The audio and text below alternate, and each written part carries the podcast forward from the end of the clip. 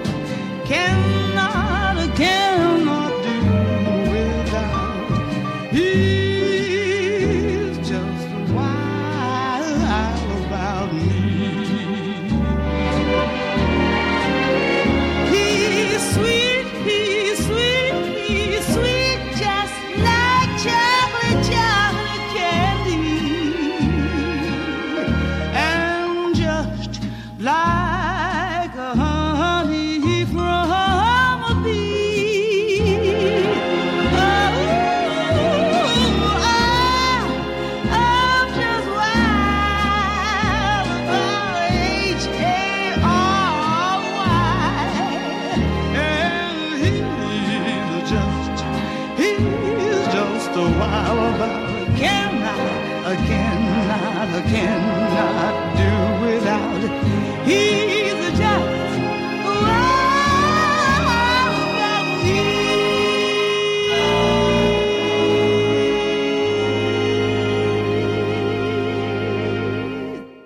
Thank you, sassy Sarah Vaughan, one of the better voices of her time.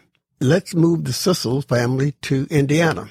As we discussed in the last episode, Reverend George Sissle, my father's dad, had lost his wife after having three children. In 1888, he remarries a young lady named Martha Angeline, and they move that same year to Indianapolis, where he was assigned to a church, Simpson Chapel Methodist Episcopal. Now, later, they changed it to African Methodist Episcopal, but at the time it was Simpson Chapel ME Church. Within a year, he had another child, this one, my dad, Noble Sissle, born on July 10th, 1889. And by the year 1900, he had two additional children. So by that year, he had six children. Growing up in Indianapolis was somewhat a, a challenge. The schools were still segregated. Indianapolis was a unique city at the time because it was also a stop on the Underground Railroad during those slavery years, and it was also a segregated town.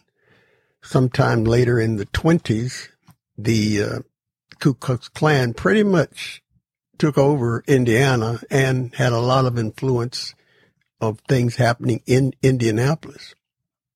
Now, it was founded in 1821, and the name Indianapolis is actually the Native American term meaning land of the Indians. But today we know it as Naptown, Circle City, home of the Indy 500. And also in 1910, Madam C.J. Walker founded her hair care products there and became America's earliest millionaire, black or white. But Noble grew up in those segregated schools. And by the time he got to the second grade, he faced his mother, who was a second grade teacher at school number 26, didn't have a name. And she was pretty strict. As a matter of fact, let me let you hear his words of one of the incidents of trying to be a model student in your mother's class. This is how bad young Noble was. Quote, I was expected to be a model student. One day I threw my cap up in the air to catch it in the hall. I caught it all right from my mother and got my first whipping in school. Mama didn't play. Mama did not play.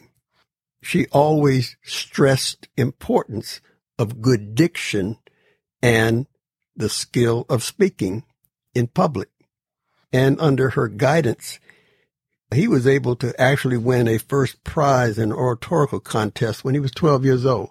So Mother Martha was just as influential on his life as his father. When Reverend Sissle got to Simpson Chapel, it had been founded in 1875 on the corner of 11th and Missouri Streets. He took it through a, a building rebuilding period of time. And by 1899, they started a fundraising and they built a new church on the corner of 11th and Missouri, which was across the street from the former building. And as far as history shows that Simpson Chapel AME was there from 1899 to the 1950s. In my recent search looking for the building, I find it, it had moved to a new site at 2900 North Capitol Avenue in Indianapolis. And when you do a Google search, you find a nice, beautiful little green space on that corner.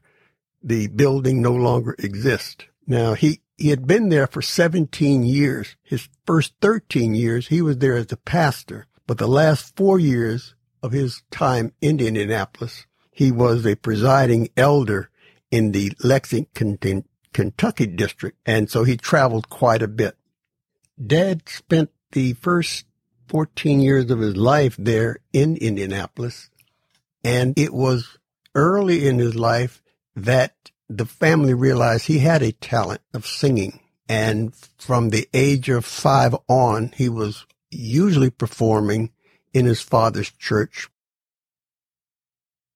changing the subject a moment, when I was doing my research on Simpson Chapel, it turned out to be there were two Simpson chapels, one in Evansville, and I remember reading somewhere where my grandfather, Reverend George, would go to Evansville. So I just assumed the church he took over was the one in Evansville that I learned later became a member of the United Methodist Church.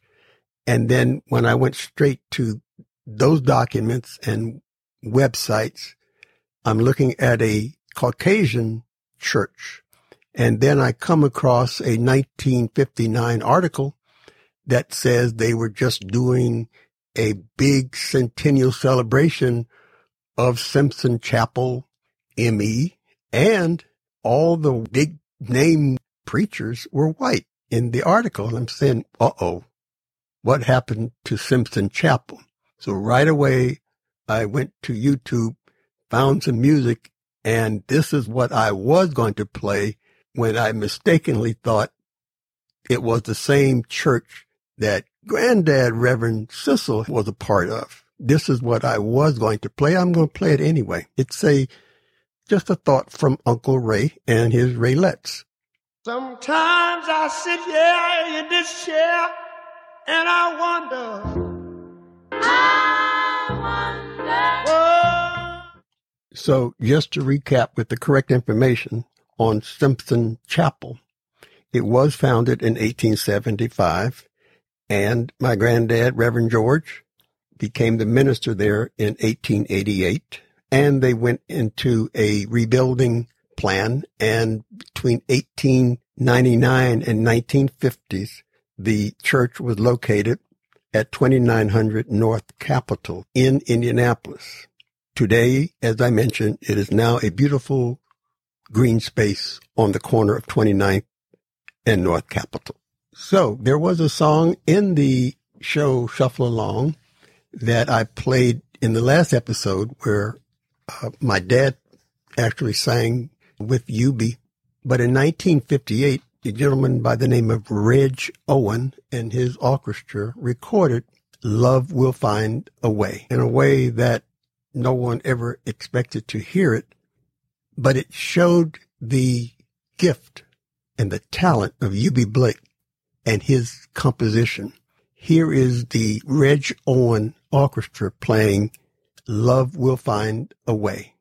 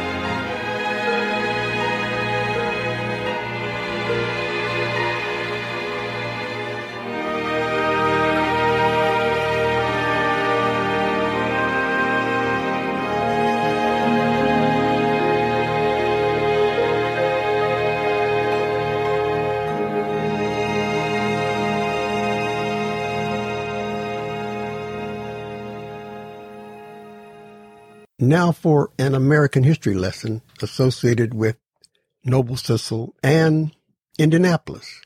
So those of you who live in Naptown, pay attention.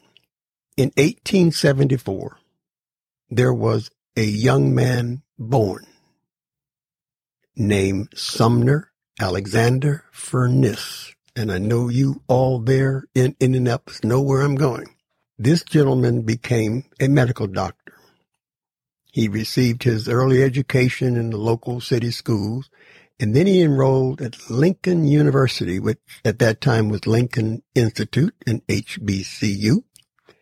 Just before his graduation in 1891, he was enrolled in medical school in the Medical College of Indiana, and in 1894 he received his medical d- degree. Not only did he just receive the degree, he ranked second in a class of 52 and was the only African American in that class. He competed in a rigorous exam given to 14 selected candidates from across the country and with his results, he was able to serve as an intern at the Indianapolis City Hospital, becoming the first African American professional to serve at the hospital. At some time later, he opened a general practice and continued for the next 50 years.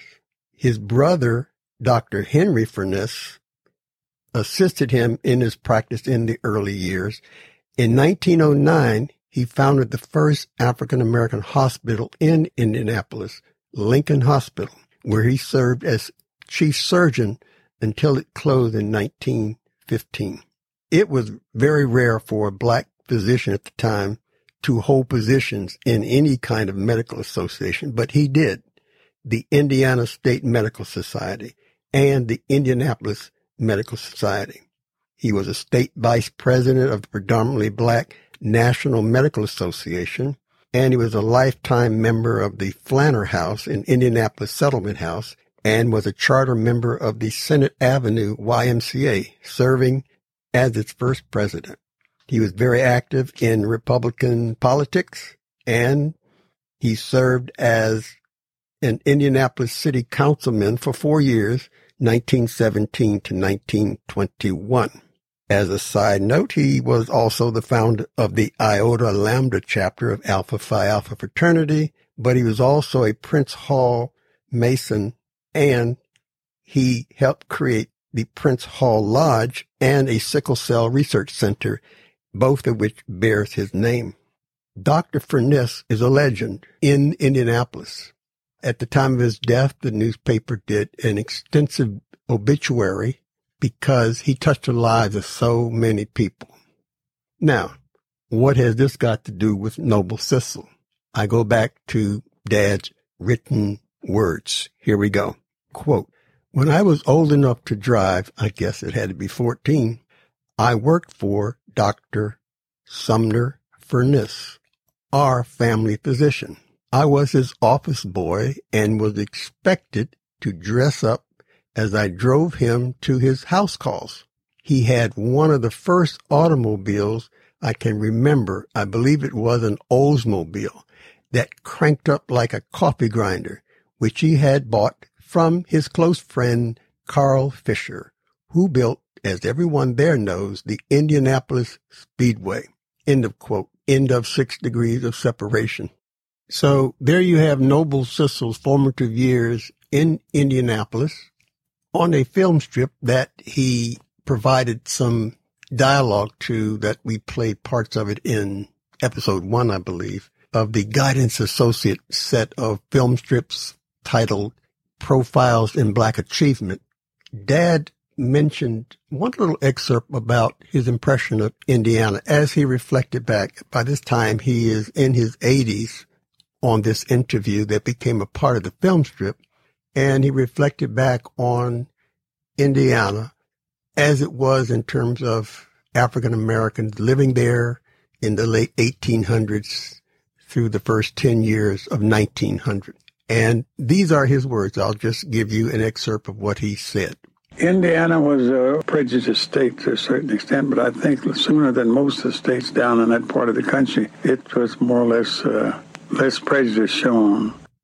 Overall, he believed he had a great experience there because his mother was in the school system and guided him pretty much through the segregated classes. But he was born there, so he didn't know any difference. But his life experiences led him to integrated schools, which you'll see in the next couple of episodes when he's actually in Cleveland attending high school and that experience. Oh, by the way, this is June, so this is, well, it used to be called Black Music Month. It's now called African American Music Appreciation Month. So happy African American Music Appreciation Month.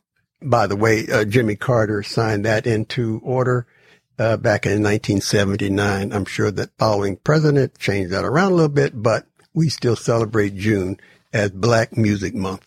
Thank you very much.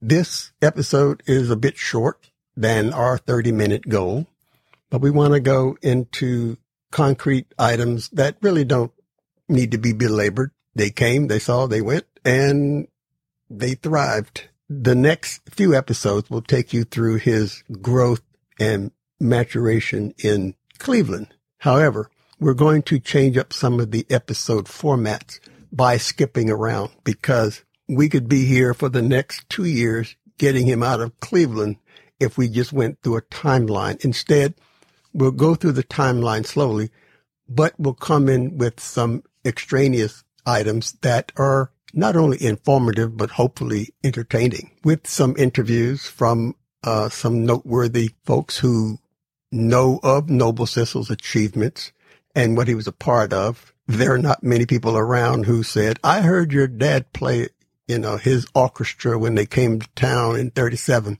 But there are so many items to talk about relating to the history of African Americans in this country, not only in the entertainment cultural field, but just being citizens and trying to still make our way through the challenges that we have every day. And I'm not even talking about COVID. I'm talking about just being black in America. Our history lessons hopefully will entertain you, but also show you how things are pretty much linked. And Noble Sissle had a unique life where he he rubbed shoulders with politicians, black and white. He had opinions on different things that were occurring in this country. And he also entertained actually kings, prince, presidents, but it was the common person that knew him, saw him, got to speak with him, and realized he had that common touch. So we're going to close this out with his, uh, his words and under song as we close out each time. And we hope that you've enjoyed this abbreviated episode and hopefully we're leaving you wanting more and more. Thanks again for listening. This is Noble Sissle Jr., by the way, signing off with my dad. Hope we'll all be ready when the great day comes and the saints come marching in. Well, this is Noble Sissle signing off. I'd like to give credit to my son, Noble Sissle Jr., who was my assistant in putting this story together. I'll be ready. I'll be ready. Yes, good Lord, I'll be ready when the great day. I'll be ready. I'll be ready. Yes, good Lord, I'll be ready when the great day.